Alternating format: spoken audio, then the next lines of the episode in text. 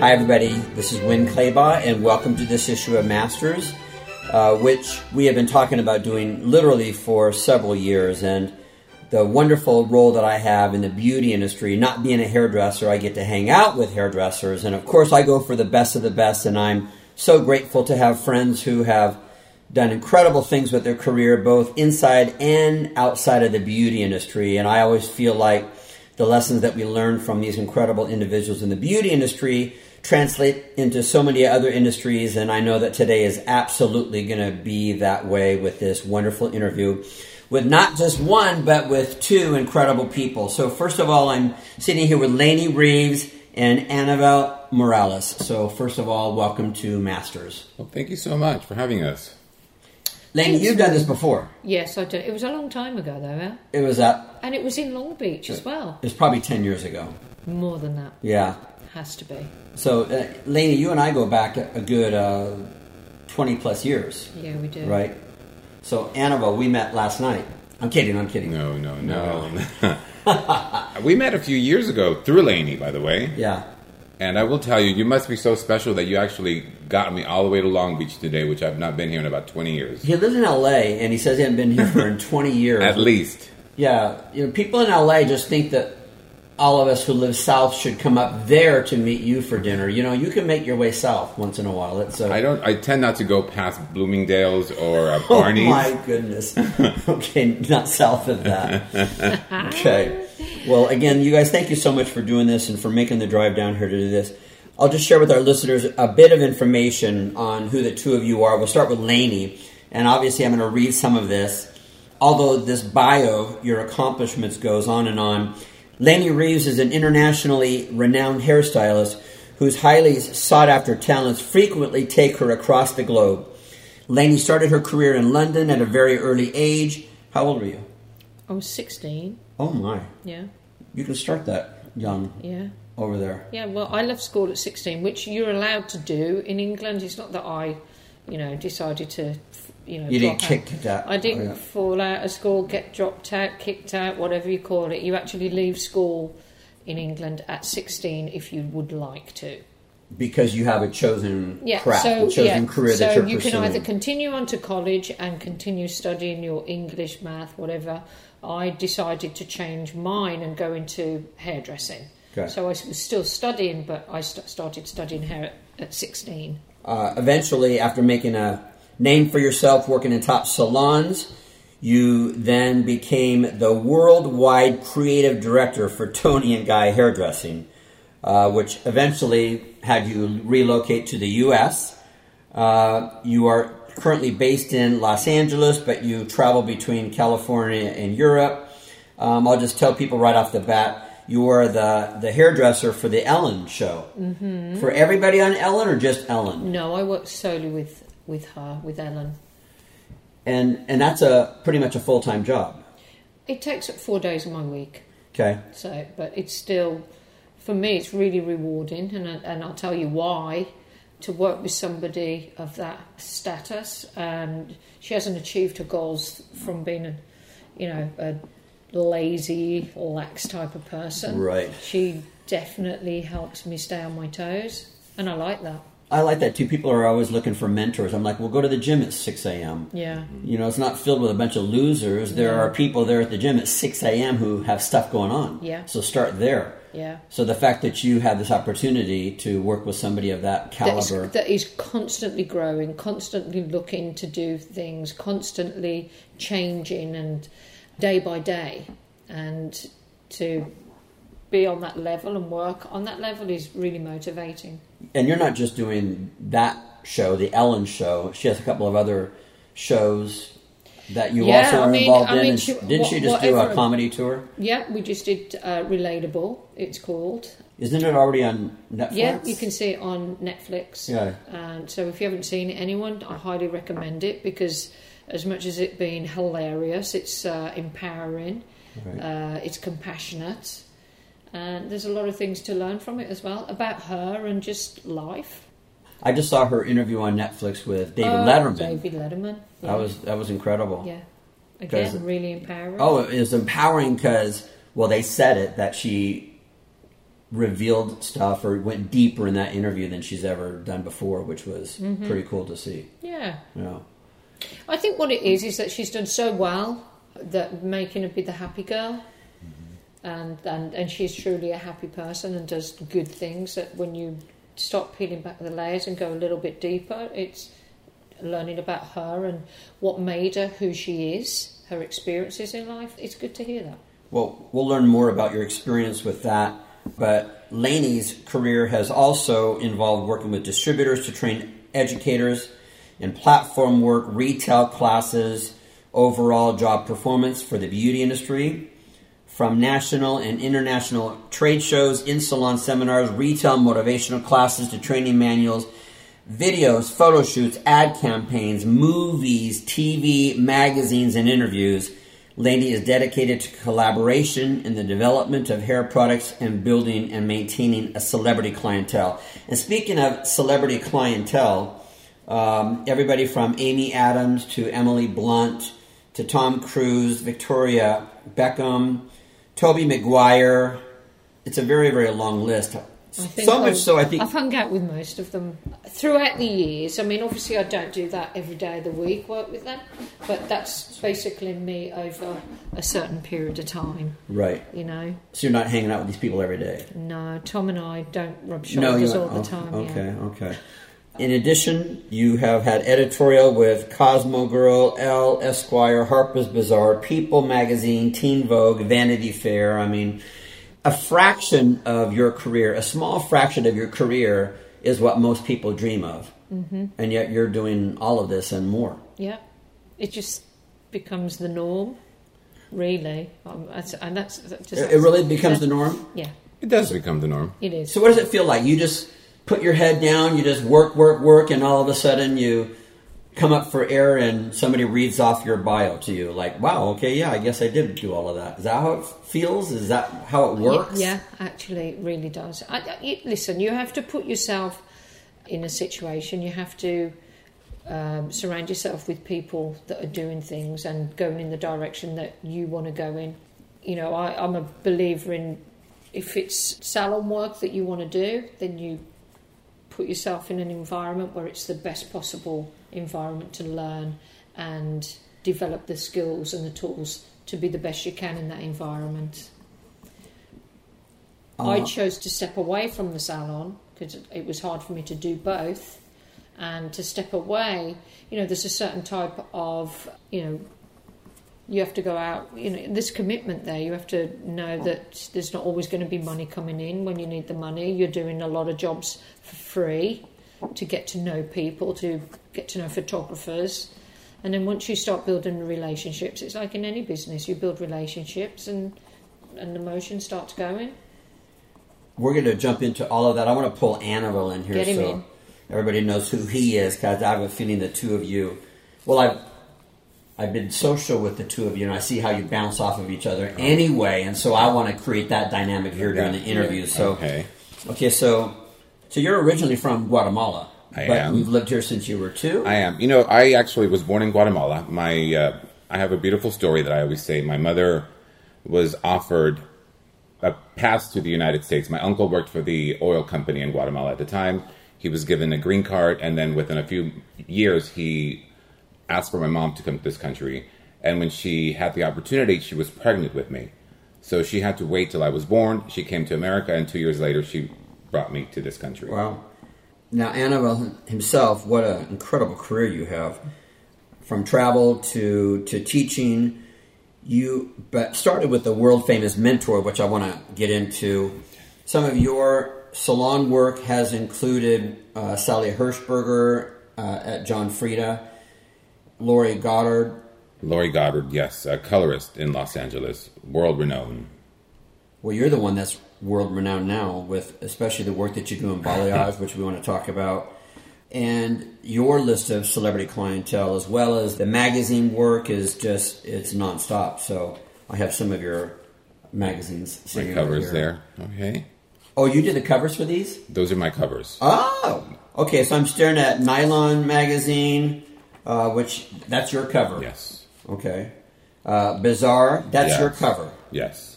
Wait, who is that? That's Amy. That's my hair. oh my color. gosh, that's Amy Adams. yes. So he did the color, and you're. Do you do any color? No. I'm So who colors Ellen's hair? You know what? She has a couple of different people doing Okay. it. Wow. Did the two of you collaborate on this cover? Yeah, for sure. Lainey and I have worked together in clients for so many years.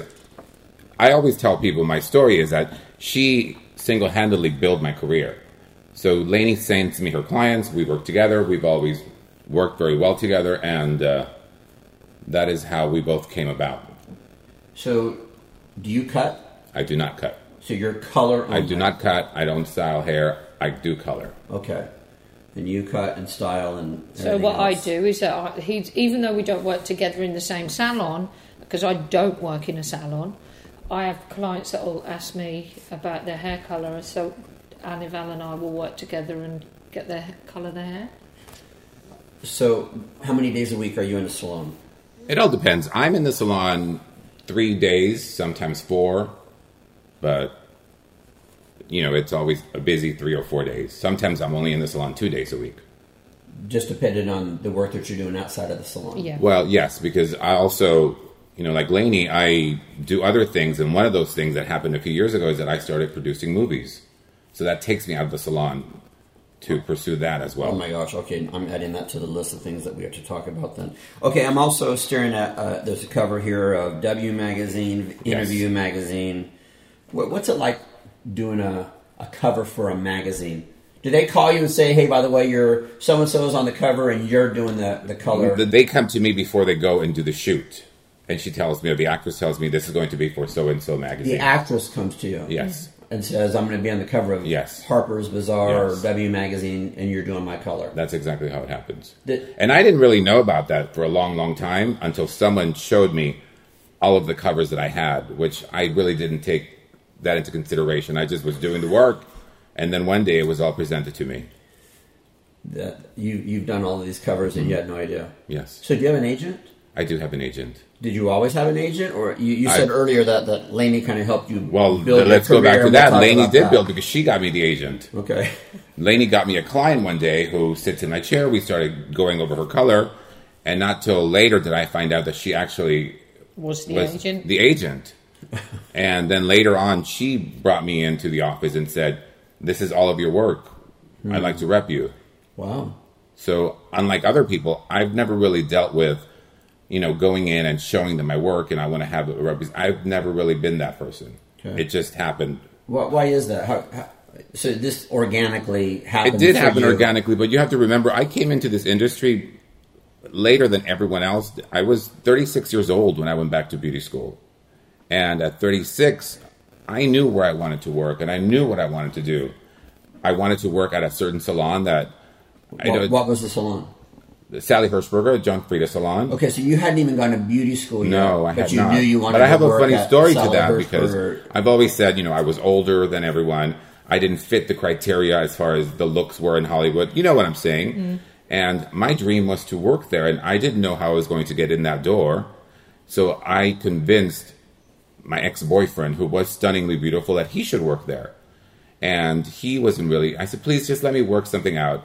I got an interview for him. I was right. They So hired he him. was a hairdresser. Yes, he was the, and so they hired him. And for that year that I was in beauty school, I would come and visit and bring lunch and hang out. And I convinced them that I should work there. And they gave me the job a week before I graduated from beauty school. Jeez, that doesn't happen. Not in that type of a salon. But he was 36, so and he'd got Yeah. a, a, a baby girl as well. I already had a child. I mean, I, I knew what I wanted. I just Okay. knew that. So at that point, when I was offered the job, I became an apprentice for three years. So I was 40 years old when I So, finished. so they weren't, and this is, I have a ulterior motive for this line of questioning. They weren't necessarily hiring your skill because you didn't really have the skill set No, at they that were point. not. At the time, no. When you come into those salons, you better be prepared with how you're going to present yourself, your looks, and that's what they were going for. What, what else were they going for? Because Well- everybody thinks I'm a talented hairdresser, therefore I can be a jerk, I and think, they're you just know, going to line up outside The look door. Will open the door for you, but I think your talent will keep you there. Okay. So within that first few months that I was there, they realized that I was not there to play. I was there to work. But you, you're, you're committed, you're hardworking, I your was. attitude and your personality would basically get you through the door. Absolutely. And I came from a corporate world. You know, for 15 years, I was a flight attendant. I flew for Pan American Airways and I flew for Delta Airlines. And I mean, I saw the world. I knew how to handle 420 passengers and I knew how to handle, you know, you, you, twenty-two knew, crew you members. You knew how to handle somebody who didn't like the sandwich. I right? did. Okay. I knew how to say chicken or beef in many languages. So yeah, mm-hmm. it. It was yeah, because he, he, knows how to speak Japanese. I studied okay. Japanese in college. I mean, you really? To go and do the I Japanese. Did. I mean, it's been I haven't spoken it in you know we'll twenty four years. Now. I can make an announcement. I remember my announcement. Minasama, gotochiki watadaima tadaima, kiri no waru tokushimasu. Osaseki ni modori ni nari, shito bento shikari to shime kudasai matanoa. I mean, I can go on. Wow. I studied Japanese. I, I, I you know, Spanish is my first language. I had to learn English. Right. I learned English watching the news when I was a little boy on Sesame Street, and hmm. so things just kind of. You can't tell me that I can't do something because I will show you that I can do it. Okay, so this comes up a lot, and I mean a lot, where people attending my schools who are in their 30s or 40s or 50s will come up to me and they're almost embarrassed that they're not the young 20 year old I mean, I will, started in the in the same class. Like like they, they think that you know, gosh, I'm not the same age as all of them. I'm I'm older, and they're saying that I to me like that's you, a bad thing. I hear it a lot, and I always tell people the age thing is not going to work with me. I'm like the last person you can talk to about that because, like I said, at 36, you know, starting a whole new career was, oh my God, did I do the right thing? Am I jumping from one side to the other, and am I going to make it? But I didn't really allow the ideas of I wasn't going to make it. I knew I was going to make it. I will say, you know, working at Sally taught me so much. It taught me what you tell me you are worth, I'm going to believe you. what do you mean by that? Well, some people are like, I can't charge that much money, and I. But if I tell you this is what I charge, and I tell you with such a you know passion, you're going to believe me. That's what I'm worth. okay, so what do you charge? Well, I mean, my bases start at two hundred dollars. Okay. My highlights now start at four hundred, and everything is a la carte. You do base, you do a highlight, or you do one or the other, but there is no package deal. So an average ticket price walking out the door is Well, the average ticket price when they walk out the door after they get their haircut and after they get their blow dry, we're talking thousand dollars. right. So Okay. And again, I grew up in El Monte, California. When I first went into the hair and I was told to come and assist someone one day, I remember this story. I won't mention the woman, but I did a blow dry for her. And she asked, Well, what do you charge? I didn't know what to respond. I mean, I was lucky if I was young that I went to a supercut, so I was about to say $27. And my boss was like, He charges 250 for a blow dry. And that was years ago. And so those are the numbers that have stayed with me. Right. And so I just, I believe that. And I will continue to It's, believe it's that. about believing your work. yes. Yeah. And you know, and I've always said, I have this great thing at the salon now that I've said to the owners, I don't want any of your clients. I don't want clientele because I have single handedly built my clientele with referrals. And Lainey Reeves right here, that hair of hers has been the biggest walking, talking billboard when it comes to hair color. That hair has sent me more clients than anyone else. Um, actually, Lainey, I want to ask you because uh, in working with distributors and salons and manufacturers, being on the manufacturer side, mm-hmm. such a huge mega company, I'm assuming that part of the consulting that you're giving to people is how to raise prices. Because I don't think there's anybody listening to this that doesn't agree that our industry deserves a raise. I believe if you're putting time and energy into making yourself better, and I think we're in an industry that you have to continuously grow, that you have to put a value to the time and energy that you put into things. So for me, you know, when I look at something uh, and I put a price to my work, I just I put in what it is that I know that I've put my time and energy into. And like the age thing, you know, I, with the the people that you're talking about, I mean, what, everyone ages. I mean, that's the beauty of it all. All of us get older, and I just think, you know, with the time, times change, and as long as you change with it, you're still valuable. You know, I just remember an old friend of mine saying, you know, when you're green, you're ripe. When you're ripe, you're rotten. Right. So unless you put time into yourself, you, you will become rotten. You you won't have the ability to charge and grow. So And it also makes sense what you were just saying that, you know, my grandmother had a saying. My grandmother would always say to me, Tell me who you're hanging out with, and I'll tell you who you are. So if you want to be Which successful, I love that. Tell, what, what, exactly what was Grandma trying to tell you? What was she? She just to Who wanted are teach to- you you? hanging out with? well, as that she would or- say it because she wanted to see what everybody was doing. But you know, you ha- you want to be successful, you hang out with successful people. You want to be the best hair cutter, you hang out with the best cutters, and that's what I've always believed. Yeah, me too. Okay, but what's the advice that you have? Because people think, well, I'm hanging out with the best. Because some people call this the microwave generation. I've been here for a week. Can't I be charging? Oh yeah, that's a big problem. thousand dollars for my services. We, Can't I know- become the creative director because I've been here for a week? So, what's the advice that you have for Yeah, for those who do want it instantly? It, it, uh, you, yeah, that doesn't happen like that. It's, it's, it's, it's time and energy. You have to put time and energy in. And you said it also, you know, we do so much free work. You just put in the work. And I will say this eventually, things start to change for you. They see that you show up to work. So that makes a big difference. They see that you're dedicated. That makes a huge difference. They see you're not afraid of work. That makes a big difference. So I know we're going to jump all over the place, and I'm That's okay with that, right? Yeah, I'm okay, so the, so the free work because as a speaker, I still speak. For Well, I'll free, tell you, of course we do. Like, let's say a publicist He does wants. my hair for free. Well, she's my girlfriend, you know, but but you know what I'm saying. It's a publicist wants me to do her client, so because I want that client, I'll do the publicist's hair for free. Okay. It's just part of the, it's what happens. You know, you just I've always said if you put out there into the universe, it'll come right back. Lainey said this a long, long time ago, which I always think about that. Some people go through life just withdrawing from the ATM of life, mm-hmm. but they refuse to deposit into the ATM of life. Mm-hmm. And that's what a lot of people do. They don't really want to put out, but they expect everything to come back to them. Right. Right. I love that. It's like a bank account. How do you get so smart? I don't know. it's, I, I truly believe in energy and what it is that you're putting into the pot of life. You, if you donate and you put things in, there's room to pull things out. Absolutely. Because you're talking about that, Lainey. I, again, I've known you for over 20 years, and whenever we get together, you have like a hundred new ideas or projects that you're working on. Oh yeah. And some of them stick and some of them don't. Can you mm-hmm. talk about that? Oh. Because I have a feeling that some people would say, "Well, Lainey, when we had lunch six months ago, you told me you were going to do this and it didn't happen." So, I so you're am constantly always you're always pitching something. Yeah. Yes. Always, always pitching something. Uh, my mind doesn't rest. It's just something that, for me, just naturally keeps going.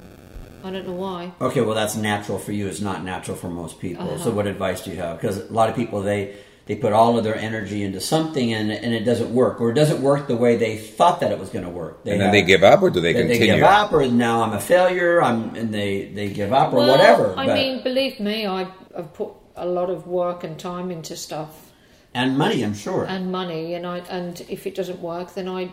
I could say, "Oh, I'm not doing that well." Some some of them have been ouchies, but that's okay. You know, you just An ouchie, it cost you a lot. yeah. Yeah, but And that then was the you- ma- you just said it. The magic thing is that she, if things don't work out, she's not going to curl up and say I've failed. She'll move on to the next project and we'll continue again. She doesn't give up. What advice do you have then for the people who are just so willing and they you know, ju- I love reading. I do a lot of reading, and I look into areas of, you know, of. I'm forever telling Anival what he needs to do. Yes. I'm going, you know, Anival, I've read this book, and we need to do this, and we need to do that. what, what types of books are you drawn Oh, to? lots of different books. Um, you know, I, on health, uh, fitness, stock market.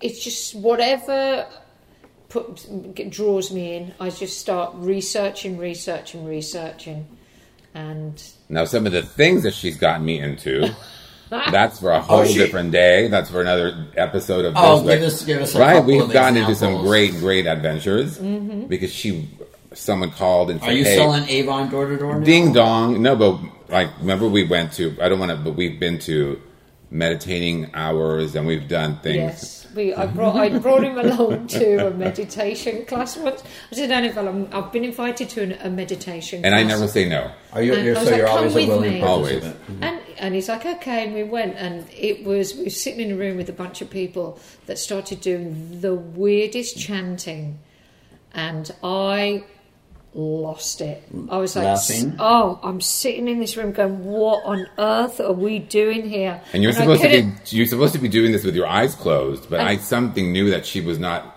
So I opened one eye and she's giggling, and then I'm giggling.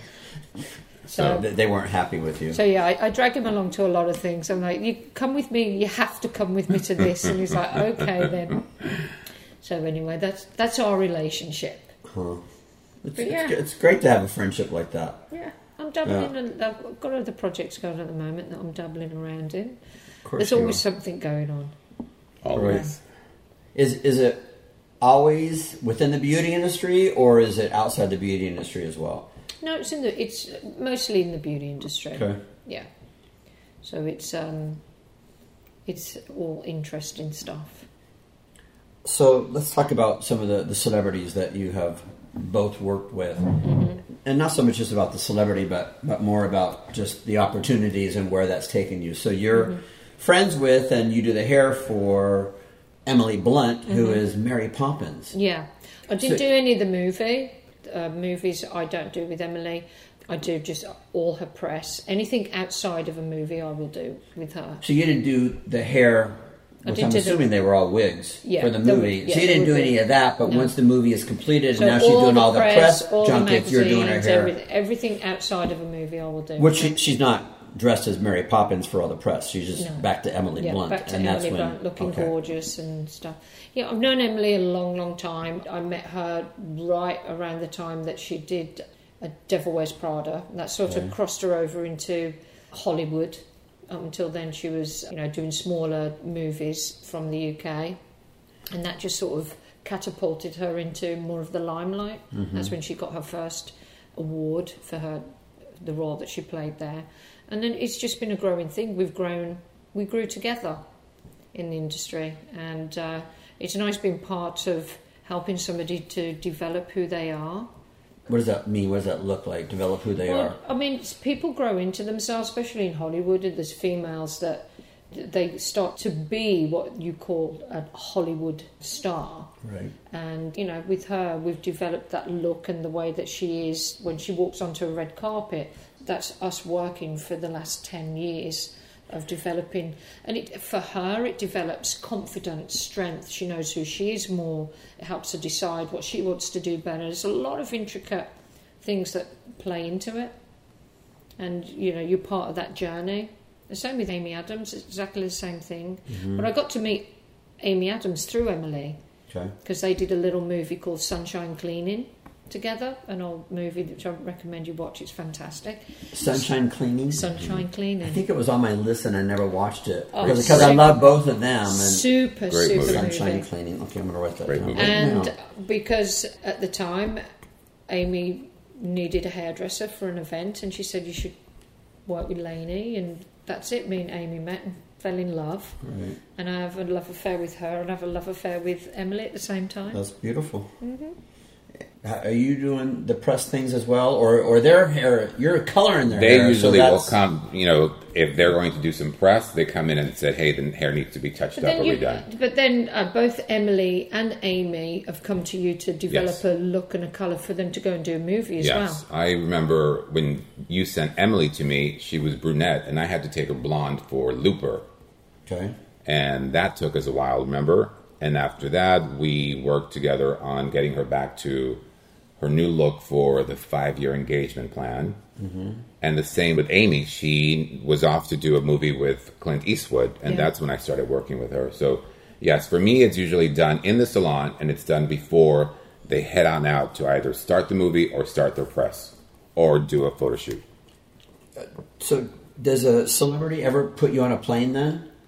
yes they do Okay, so give us those examples. I mean, I see, Lainey, why you jump on the plane because you're if- styling their hair sh- every but single day. For You're, if, it- if they're shooting a movie somewhere and they're on location and they've got to keep them maintain their colour through the whole movie, Okay. then they have to fly them out to do it. that's it So And give then us again- some of those examples. But I, well, you know, I now work with a Dominican actress, wonderful lady, which is the one who actually brought me out of the studio to start producing with her, and sh- they'll fly me to the Dominican Republic to do her hair color before a either a movie or a shoot or some press junkets.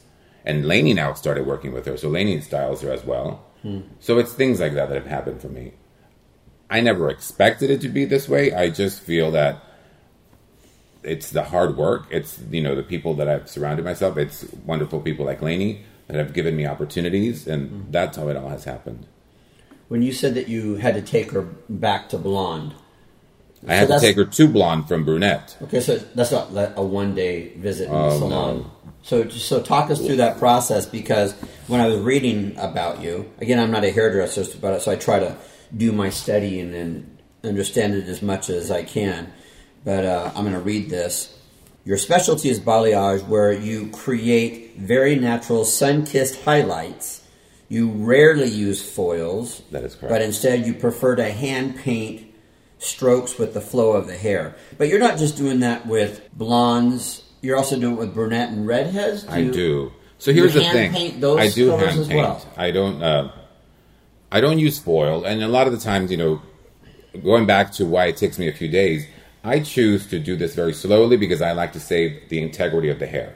Now, I've always said that if someone tells you that they can take you to this blonde in a few hours, you better run, and you better run very fast because that hair might look really pretty in that chair, but within hours or days, it's going to be a complete different Now story. we we've met a couple of models or, or celebrities, and you look at now we're face to face with them, and you're thinking, "Wow, your hair is so damaged," because they are taken from this to that yes, in extreme yes. cases, And I, I will say, without considering the integrity of the hair, as you just said. Okay, so talk to so us for about us, you know, I remember when I did this with Emily, it took us, we started a few months before she even started shooting.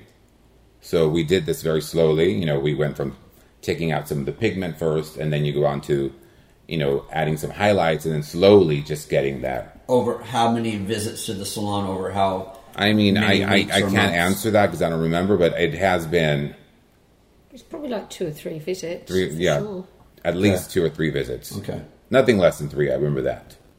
And then, we, but do they still sit in the chair? Or the agent or the manager still says, "I need her extreme blonde by tomorrow." no. Why can't you do it in Wow. one visit?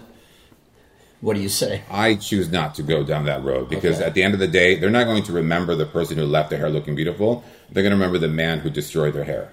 Okay. So I choose. I do. I say I don't think I'm the right guy for you. Well, so you'll turn down the job because you I want will. you have integrity. I will.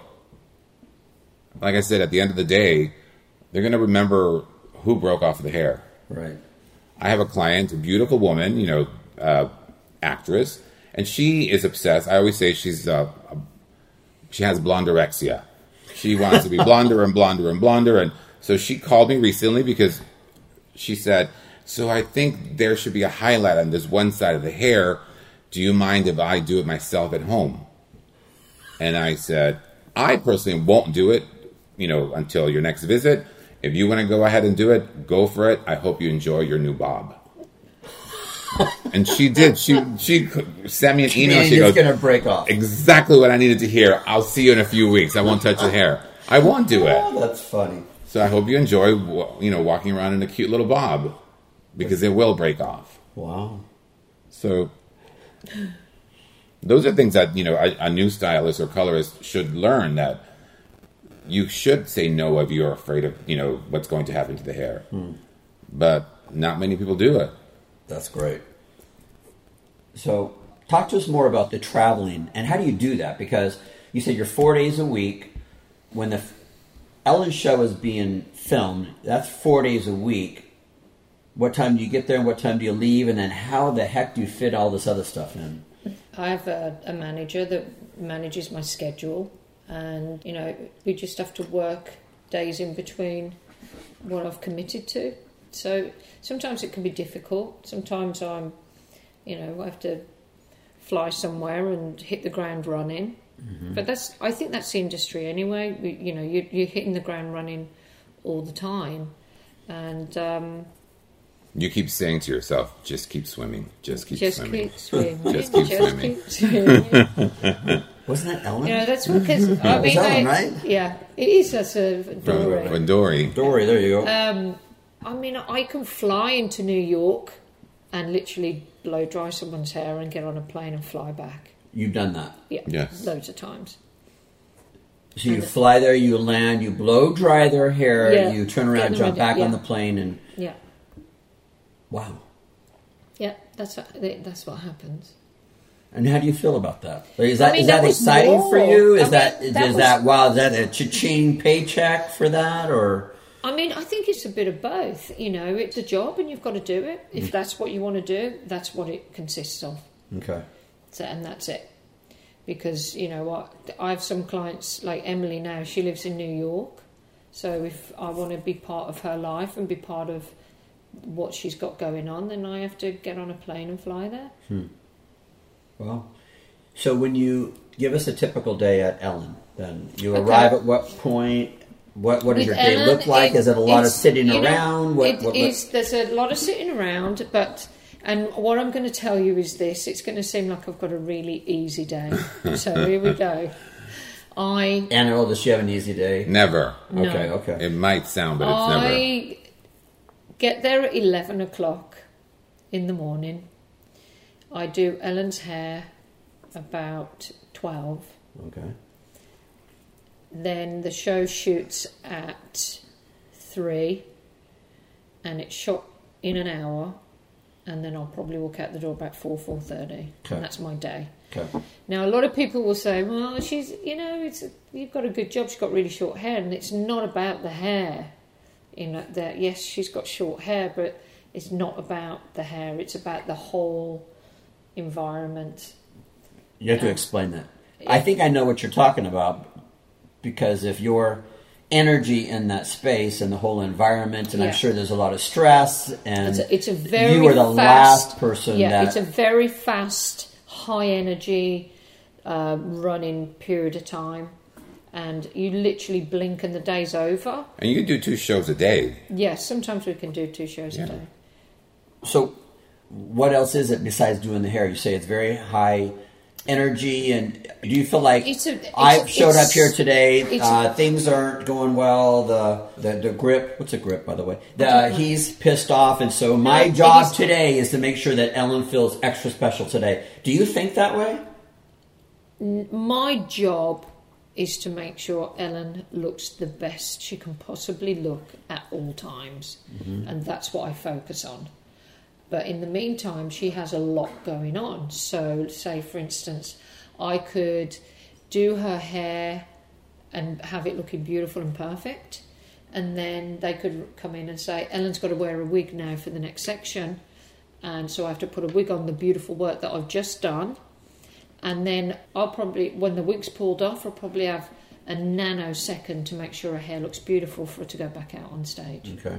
So it's, fast thinking, being able, and not being rocked. Like I've got to be able to hold my own and go, she looks fine. Or What do you mean not being rocked?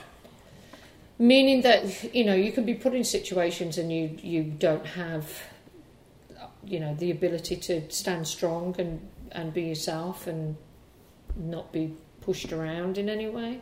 Mm-hmm. So I, I I've developed the skills to be able to hold my own in a lot of different situations, mm-hmm. And I think that's what it's about. You know, you can be the most amazing hairdresser, but walk on set into an environment that I have, and watch people crumble, hmm.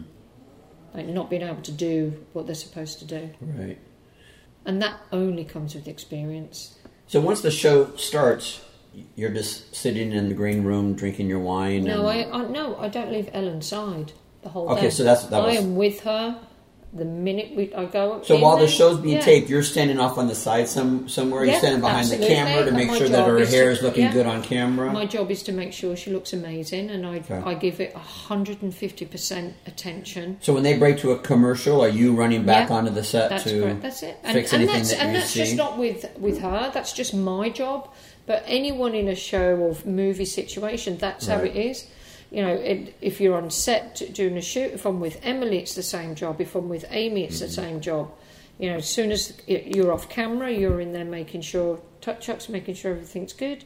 Then you, you're You just in, step in the aside. You background. don't You're- really You're in the background. Okay.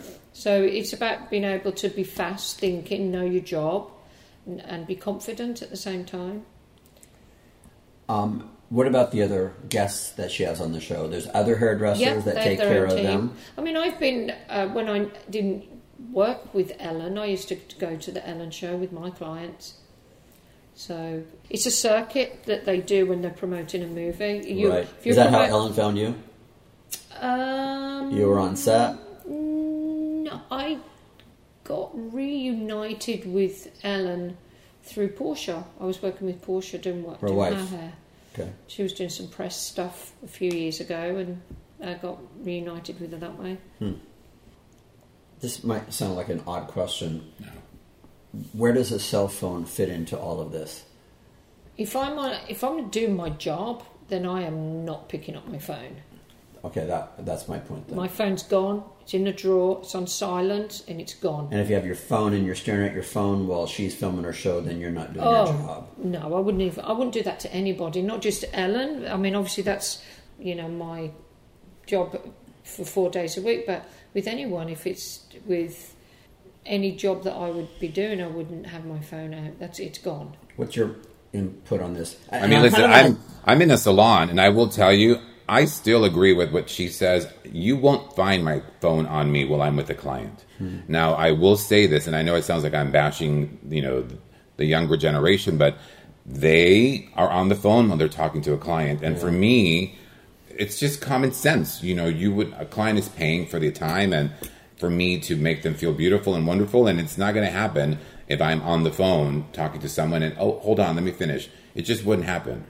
But I do see it a lot. or lot. just screening. You know, I'm on this big kick for for many many reasons, and I can show you my report that my phone usage is going down. I look at it every single week. You know, have you seen those reports? They tell you. yeah. Mine's, oh, I'm go- looking mine- at. mine's going down as well. I'm working hard on it. I was down uh, twenty percent last week, and I and the week before I was down thirty percent, which means I'm down what fifty percent over the last. Meaning, I'm I'm trying to be more present and be with my daughter, and because I don't want her to want to stare at her cell phone. But I see it a lot, A lot. with that generation, and it, I think my belief is that uh, 50 years from now, we're all going to look back and think, "What the heck were we thinking? You know, why did that happen? Why did we allow that to happen?" But for today's world, you say it's common sense, but it's not common sense, and that's why we're talking about it right now. What do they say? You can you can Google facts, but you can't Google wisdom. Yeah. So the information I'm getting from you guys today is wisdom. This is Yeah. the stuff that you can't Google, Yeah, you can't. and, and we need this. We, uh, the people listening to this right now need to hear this. Mm-hmm. So you know, it's funny that you would say that because I find it that being a single man, I'll try to go out with friends or something to a restaurant, and I love meeting people. I love talking to people. I love looking them in the eyes. I love there's that beautiful connection that you can make. But again, some people nowadays do everything through their phone. So I find it hard that we don't know how to connect anymore because it's easily done that way. Mm-hmm. Whereas I'm still from the old way of you know doing things. So mm-hmm. it's affecting all of us, and I don't know that it's going to change anymore. There's a lot of people listening to this who would love, and I mean love, probably 90% of the emails that I get from my students and from stylists are I really want to do hair, makeup in the world of entertainment. So mm-hmm. a lot of people say that they want your your job. So they need this kind of wisdom, they need this kind of advice. Is that mm. a big taboo to have your cell phone staring at your device while you're on set? Is that kind of like a common You can't. I mean, now you just can't have it. So if you're on set doing a magazine, you've got to remember a magazine comes out two or three months after you've done a mm-hmm. shoot. So if you're seen taking pictures or being on your phone, that work is known as sacred until it comes out in a magazine. Oh right. So you can't like be posting. Oh, I'm on the set of Vogue today, and before because you would. I mean, it's just not good etiquette. They would. Hmm. You wouldn't be booked by them again. No. I, I don't think anyway. Huh. I wouldn't dare do it. You agree. I won't do it. Right. I mean, listen, ask us about our phones. They're off. We came in, we turned them off, and that's what we do. Yeah. But again, not everyone does it. Right. So, talk to us. Let's swing the pendulum towards technical. How have you become so well known for what you do? Who are your your mentors? How did you get so brilliant at, at what you do, and what's unique about the style of color that you do? So, you know, I grew up in a world of uh, art. My mother was a housekeeper for 36 years in Los Angeles for uh, one of the most famous artists in the world. So I grew up in his home. I grew up in the studio. I grew up seeing color in a very different way. So I've always said that I see hair very different than other people do. For me, even how I touch the hair, even how I handle it when I'm painting, I feel like how would you handle silk? It wouldn't be, you know, jabbing it and moving it and grabbing it, and some people do that. So I see color very differently. I work with pictures. So if you tell me that you want to be a redhead, there are so many shades of red. What I see as red might be very different than what you see as red. So I always say, please bring some pictures for me. And we go with that. And whatever picture you show me, I will learn how to make that color. Hmm. I taught myself to work with many color lines. And this is something that Lainey was very big on. I would like to follow the rules. You know, oh, you shouldn't do that. Oh, we couldn't. And she was like, no, she would push me and push me and push me to step out of that box. Follow the rules of As far as- or As far as, you know, how does that make sense? Like, if something was blonde, I would make it blonde. And she's like, no, but you could make it a different blonde. You know, if you go in there and pump it with a little more of this, it'll become that. And so she taught me to be a little more fearless. Because I did, you know, coming as an older person into the industry, I wanted to follow the rules. And I've learned to paint with many colors. I, I don't know, I just, I see color very differently than other people do. And that's, you know, because of how I grew up, I think.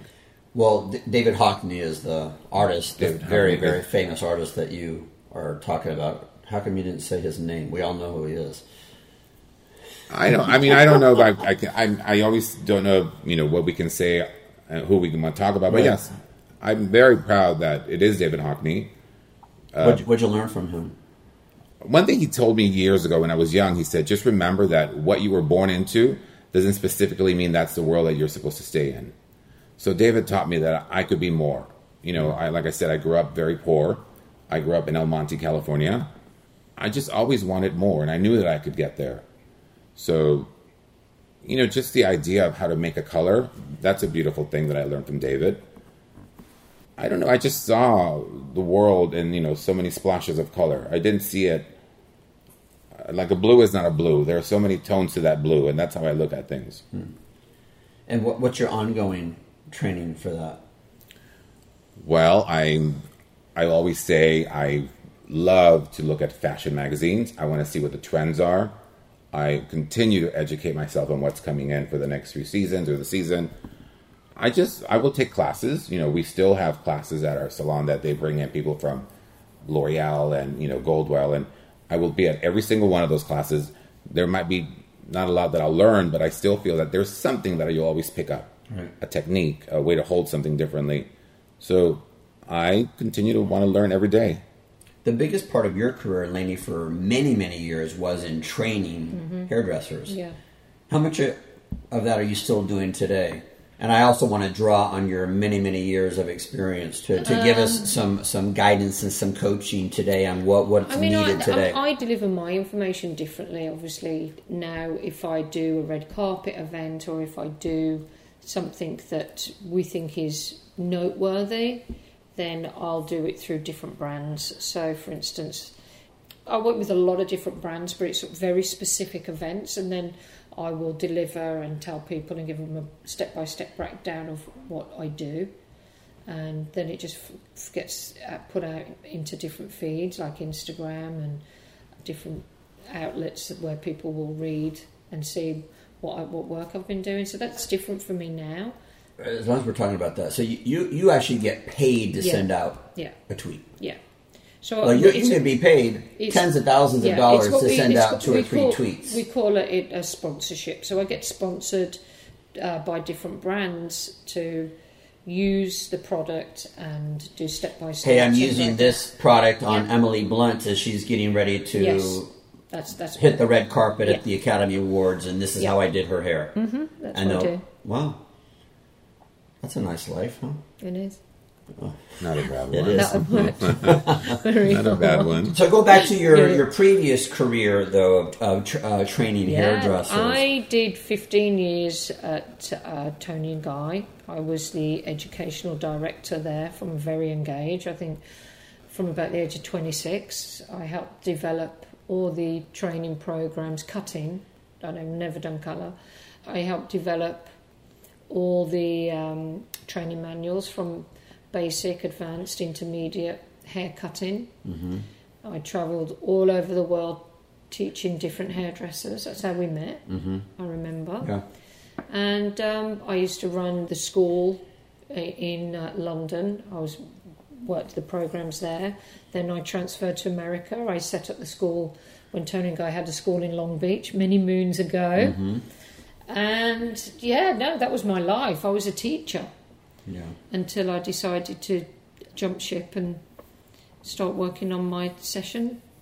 And you know, and I've got this joke that I tell people about Lainey, which is I've never seen anyone who can show up to do hair with a smaller bag than anything. She'll show up with a brush, a bobby pin, and maybe a bottle of water, and will do the most spectacular hair. How do you do that? I don't know. I just don't feel like I need a lot. It's true, right?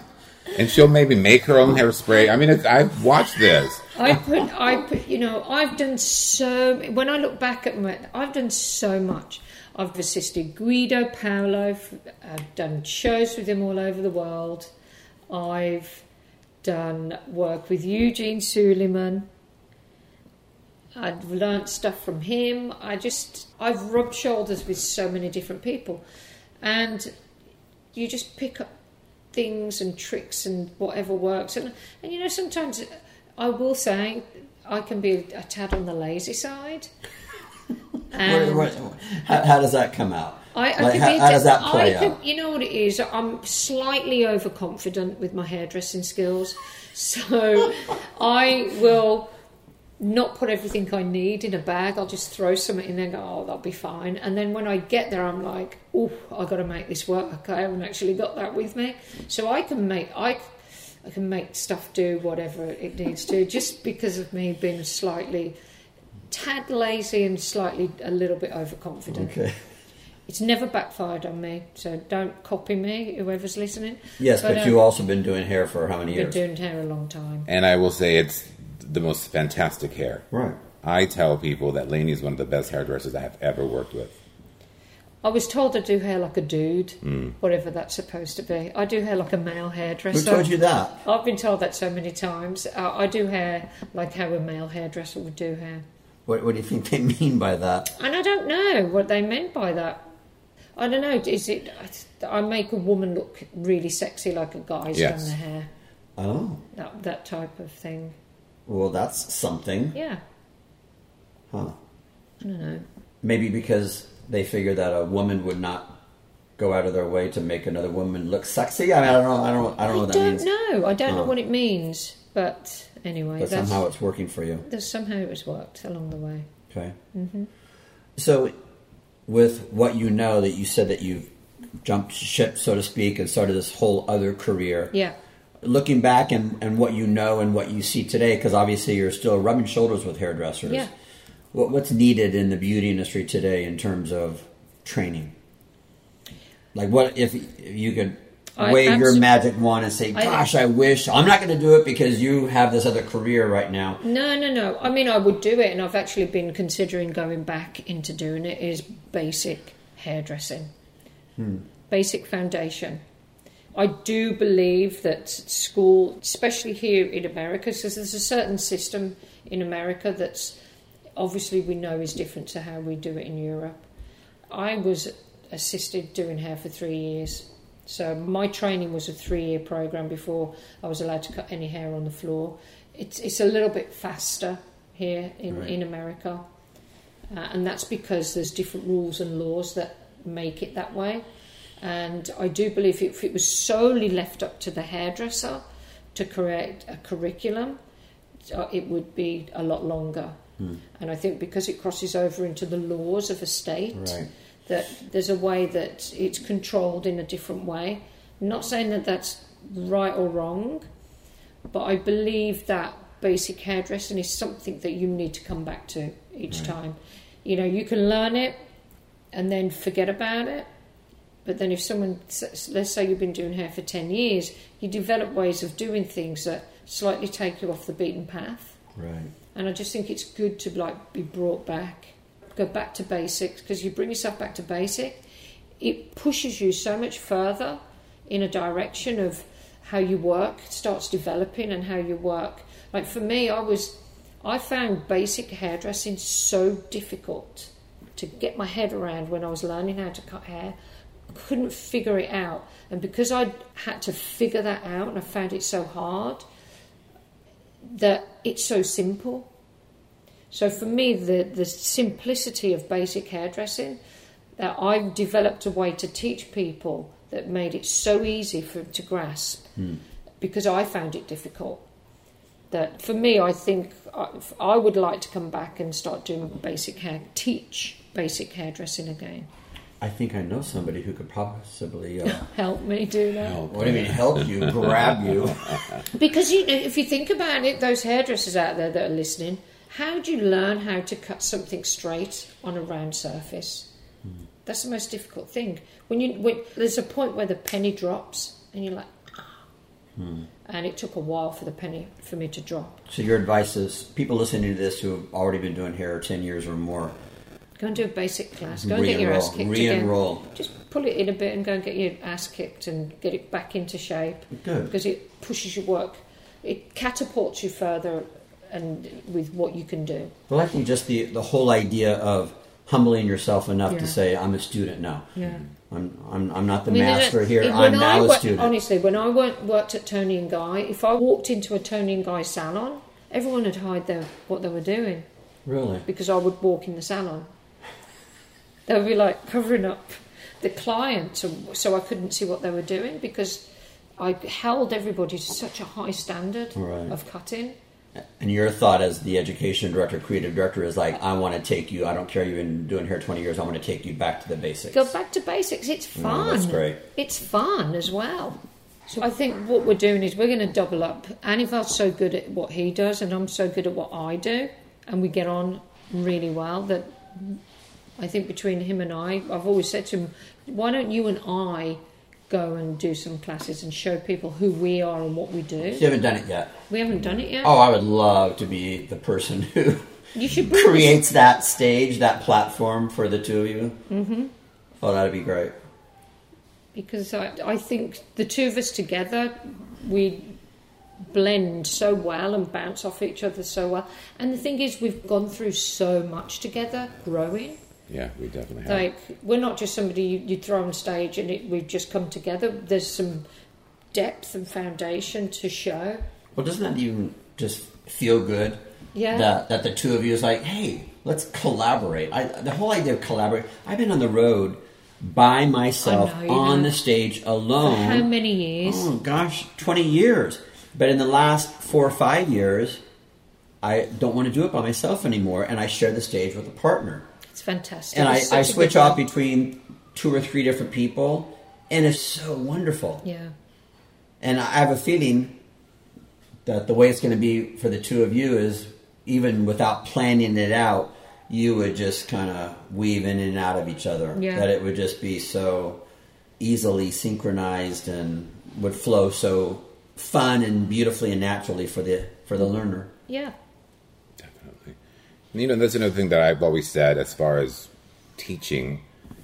I think for a younger hairdresser, what I would recommend is I think apprenticing after you come out of beauty school, becoming someone's assistant for a while, and picking someone who is talented and, and you admire and you know you love their work, that's the way to go. Because I will tell you, I came out of beauty school with you know other friends.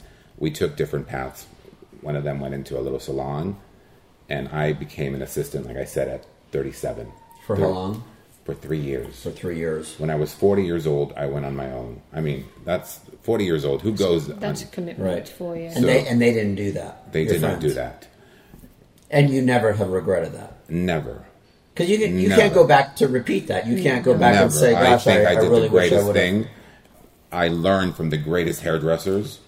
It opened up many doors, and it just showed me that again, age is nothing but that number. I mean, just think about it. When you assist somebody, you're not just learning their technique of how they do hair, it's how they handle people, how they handle a busy, full list of clients. You know, how do they handle somebody that's, you know, saying, I've been waiting 20 minutes, uh, my, you know, I'm past my point. It's, it's learning all that grace and technique Right. of just manoeuvring your day. That to me, that's the beauty of assisting somebody. It's not just well, how are you holding your scissors? What are you doing? t- What's that graduation, or what what is it that you're doing? It's how they manoeuvre and hold themselves. Hmm. So anyone that's coming out of school, I would start looking for somebody really hmm. successful to rub shoulders with. I love that advice because Go and find because them. again, people say, "Gosh, I've been beauty school nine months. I'm so done with this. I just want to just start doing hair." But you're not. You're just starting. That's the thing that they have to remember. You're not done with it. You're just beginning this amazing life. And for me, hairdressing is a beautiful world. I always remember as a child, I would pray for Christmas time for that Barbie doll head. And every damn year I got the damn G.I. Joe. And I didn't understand why. And that's when I stopped believing in Santa Claus. But that's all I wanted is I wanted to have my hands in hair. You know, people ask me, why do I do what I do? And I will tell you, if a woman looks in the mirror and finds the beauty in her, at least for a minute, then I've succeeded. I want her to see how beautiful she is. And that makes me happy. I just want it to touch hair, you know. So this career can go on forever for you if you choose. But you can't say that seven months or eight months of I beauty did, school. I agree, and like people saying about age, I think the time that you're old and the time that you shouldn't be doing it is when you stop your education and stop Yes. and thinking that you've done. Because you can be the most wonderful hairdresser and have the advice as long as you keep yourself current and keep pushing yourself to another level. And if you consider that your hairdressing career could be a 20, 30, 40 year career, what's the rush? Yeah, And I, I learned that actually because I, I interviewed a, a brain surgeon, and he was saying that he knew at a very, very early age that that's what he was going to do. But that was like a you know 10, 15 year educational Journey. journey for him. And his friends are like, "You're really going to commit to that?" He said, "By the time I'm done, it'll be I'll be 35 years old, and now I'll have this incredibly financially successful, rewarding career for the next 25, 30 years. You know, I'm, I'm done at 60, I'm done at 65 or whatever. That's that's enough. That's enough. Whereas his friend, who didn't really know what they wanted to do, or they wanted the the short journey to get there, he said they've changed careers over and over again and changed jobs over and over again. You know, so what's the hurry? What's the rush? I have great pleasure telling people I'm a hairdresser, and I think we're in a time and place now that hairdressers can earn the same amount as a doctor and a It's lawyer, very true. but you need the education and the foundation to be able to get to that level. And you know, I mean, when I, I remember I was 20, I was earning more money than my brother, who was 10 years in a banking situation. Now, why don't you ask me Here's when was the last vacation I took?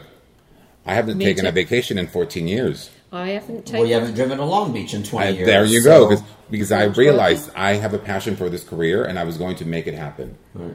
I've said no to many things, you know, vacations with the family. I love my job. And if I want to get there, I have to work. Hmm. No one's going to give anything for free in life. Hmm.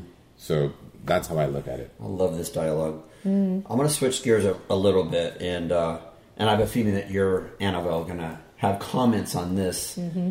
and that is empowering women. I, whenever I have the opportunity to interview a woman, Yep. I'm always asking the question, you know, can you have it all? And the, the best answers that I've received, I'm not going to tell you your, your best answer. The best answers I've received are, uh, yes, you can have it all, but maybe not at the same time. Not all at the same time. So obviously there were sacrifices that you made. There were Yeah, I mean- compromises that you had to make. And My yeah, I do believe you can get yourself. Uh, listen, I don't have children, so uh, I mean, I don't. I've not gone through that path, but you know, I have sisters. how many dogs do you have? How many horses do you have? How I, many? yeah, I have a lot. Yeah. I I have amazing sisters that are hairdressers, Mm-hmm. both have worked their whole life. They have children. They're married. They run their own businesses. They're very successful. So you know, just by seeing what they've done with their lives, it, it most definitely it can be done. Hmm. And I'm very obviously very much about empowering women as well. So, what's with all the incredible things happening over the last several years, swinging the pendulum in that direction towards empowerment of women? Mm-hmm. What do you have to say about all that? I just I think it's about having the it's just having the drive and the and the and pushing forward and the belief that you can do something. And I, I think with me, it's, I've, I don't stand there and go, I believe I can do this. I, I don't even think I have that thought in my head. I just get out of bed and do it. Hmm. And that's, for me, it's just because, you know, sometimes I think, well, what's the worst thing that can happen? You know, I'm really healthy. I've, I get the opportunity to do the things that I do, and I try to build off of something rather than take it down. hmm What do you mean by that? Well, I just feel like, you know, if something hasn't quite worked for me, and rather than sitting there and going, oh, oh God, it hasn't worked, I go, okay, what am I going to do to change this? So I build off of what, you know, it's about mindset. I, work really hard on changing my mindset on, instead of looking at what's not happening, what is happening. Hmm. And I make a real conscious effort to do that every single day. And is that? I mean, you mentioned that you are an avid reader. What what other practices do you have? I, I'm big on animals, and so I, I do a lot of rescuing. I just feel it's my way of giving back, you know, because I do. That's where my love is and my joy of, uh, you know, rescuing animals and finding a way of getting them into a better situation. And if I physically can't do it, I research people that are doing it and try and help them, hmm and that's what I do consciously, really every day. Tell me about your health and, and wellness routine because you're very healthy. You're very fit. Well, I'm vegan, so I've been vegan for a long time, many years. Um, I try and do something every day. I work out, I run. I have dogs, so I have to run them. I, I, I took on a, a huge dog, and Huge. he's huge. And the the how, only how how big is huge? he's an Irish Wolfhound. They're the largest of the dog breed. Okay, so when he's on his hind legs, he's, how taller, tall? He's taller than I am. Okay. So I'm What- what does he 5'6". weigh? He doesn't weigh that much actually. He's probably he's skinny. He's it's almost like a greyhound underneath Okay. Of her. But I just said to myself, if Wait, you, what's his name, Mister Mr. Jones. Mr. Jones. Mr. Jones, Mr. Jones. I said if I was going to take Mr. Jones on because I didn't need another dog, that I had to get up every morning and run in, and that's Mm. what I do. Mm. Every morning we get up and we run. Wait, do you still have Freddie? Freddie's with my other friend. We Okay. found him a home. Oh, good. Because Freddie was Tiny a little, little baby, tiny like three, four pounds. Yorkie. Yeah, And then you had Mr. Jones. yeah. And he used to Did they get along? Did they? He used to sit on Who Mr. Jones' boss? head and suck his ear. Yeah. Anyway. Who's who's top dog? Um, Because that's to me that's the I'm funniest thing to. dog. Well, of I'm course you are. dog. No, but it's the funniest thing to see a little tiny they do. dog I've take on, some- not take on. Where they're, Somebody told me that the smaller the dog, the larger the brain. huh? Really? It's interesting. That's interesting, isn't it? Well, you know, I'll tell you, as far as that uh, topic, I was raised by just strong, powerful women. So, in somehow, some way, that's my world. It's made you a strong, powerful woman, isn't it? I am woman, hear me roar. No, I mean, listen, all of the women in my life are these strong, individual, you know, women who really don't take no for an answer. I realize that. My clients are the same way. But again, I will tell you that I have built the clientele that I love. Because for me, when they sit in my chair, it's not, oh, I'm going to do hair. I actually remember, and I'll tell you what I, I did years ago. When I have a new client, I write down a little something about their story in the back of the record card. So that next time they come back to me, how's Bob? How are the kids? And that just becomes a way of being, and it opens them up more. And so we start to build a relationship. And then years later, they're not just my clients, but they're these people that I actually look forward to seeing every two, mm. three, four, five, and six weeks. Mm. And I do make them feel really special. And I, but I don't do it just because, oh, I got to do it. I actually love making them feel special. Mm. I love making them feel beautiful. And I just, I love what we've created. Has there ever been a time when you didn't love it? You mean clients? When I say don't come back clients to me? or doing hair? Well, I, yeah, I mean, I no, I, there's never been a time that I don't like the career. There have been times which I utilize my consultation for that reason to see if this person and I are going to get along. And you know, I I will say I don't think I'm the right person for you, and uh, they might freak out, but I believe that in the long run, it's the best thing for both she and myself. Is that part of the way that you continue to stay in love with? I believe so. I believe so because? I'll tell you a funny story. I have a, a ex boyfriend who is no longer here in Los Angeles, but he used to have a client that used to drive him crazy. She used to talk down to him, and she used to was a terrible person. So I'm watching this whole situation, and I pulled him aside and said, "What does she pay you for that?" So he said, "Oh, she, he gave me a number." And I said, I'll pay you that every month if you fire her. And he did. Really? And he became a happy person. Wow. And he said, he goes, wow, I didn't realize that. And I said, how much is your happiness worth? Wow. Because I promise you that that money is not going to make you any happier. Right. And it's not really going to change your life. So I just feel like, you know, you're in this industry and if you really love it as much as I do, decide on who's going to be in your circle. Right. That's what I do. I don't. I don't think people really consider that that that they have the power to fire. Some of them don't think they can. Yeah. We do that in our personal lives. Yeah, we you know, We have to stay away from. But I think you know we're taught we're we're educated that we're in the service industry Yes. and, and that you should do it. It's funny. I was watching someone on Instagram to watch this little. thing. It reminded me is these two women in a restaurant and they were giving the waiter such a hard time. And they were going on about the dessert and the cake and everything, and somebody's filming them from the other side of the restaurant because there's obviously something going on.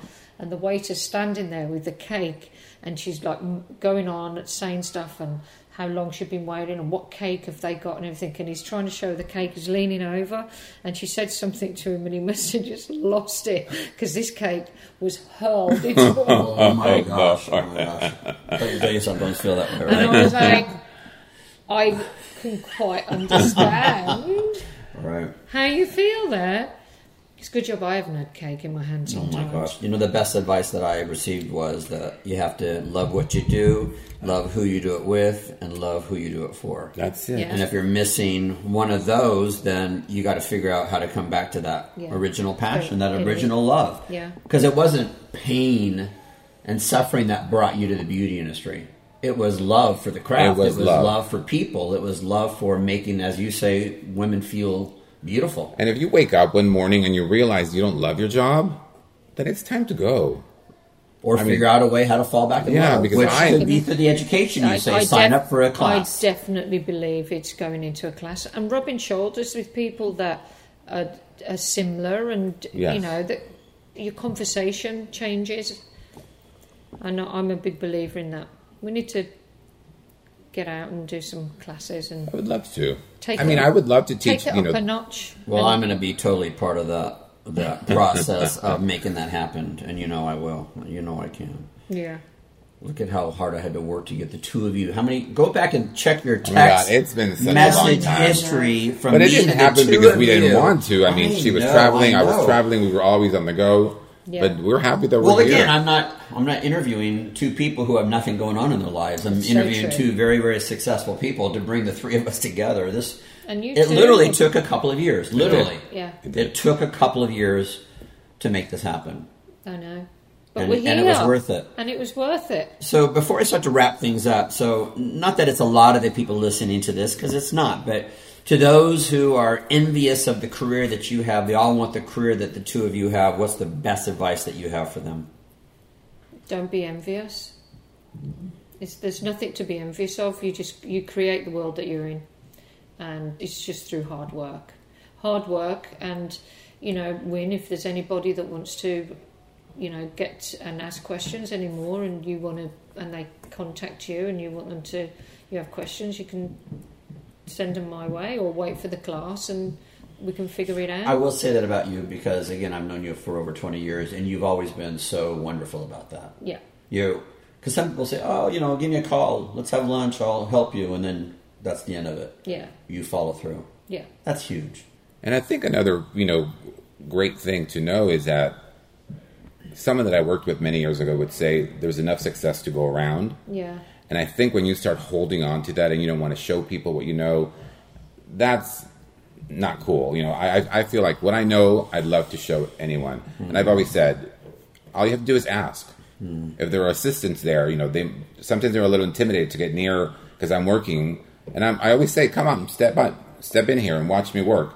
And if you have a question, wait till I'm done with the client, but I will give you the answer. That's great. But I just want you to ask. And, you know, there's enough for it to go around. Also, great advice. Because I've been with, uh, again, in my world of being a speaker, it's like, well, I own that joke. I own this material. I'm like, oh, okay. really? You own that thought right there? Oh my God. Okay. okay. I steal from everybody. Yeah. We call it research. yeah. Of course, Okay. it's research. So, final messages to our listeners. Anna, we'll start with you. I mean, listen, the one thing that I will say is that I always tell my friends this. You know, I started producing, uh, like I said to you a few years ago, and I meet people and I ask them for funds and I ask for financing. And people ask me, why is it that you don't get upset when someone says no? And my answer is always the same. I said, because that no just means that I'm one step closer to the yes. So if someone says, no, I'm not hiring you, or no, I'm not interested in teaching you, don't give up. I promise you, the yes will come. And that's my thing. I've always said, I just keep believing that it will happen. I love hanging out with you. You're just so. It's just he's just like even kill. Right? Yeah. He's just like this all the time, right? Lainey, final message. Oh, I, you know, I think basically it's my message has been through the whole interview. It's, you know, surround yourself with people that are doing what you want to do, and if they're not around, go looking, go looking for them. Don't be shy that you don't get in touch with somebody and say, you know, do you, can I come and watch you work? Can I hang out? Can I see what you're doing? Because you'd be surprised. They could be meeting somebody like me, and I'll say, yeah, Yeah. you know. You have to be open because, you know, a lot of the, I will say, older hairdressers are so set in their way of doing something. And when I try to teach them the new technique or balayage, they don't want to try it because they've already gotten so used to what they do and they're not willing to be open to learn something new. This was great. Yeah, thank you. Thank It's you been guys nice so to much. talk. Thank you. You're the best. I love you both. Oh, thank you so much. We love Thank coming you out and too. visiting you.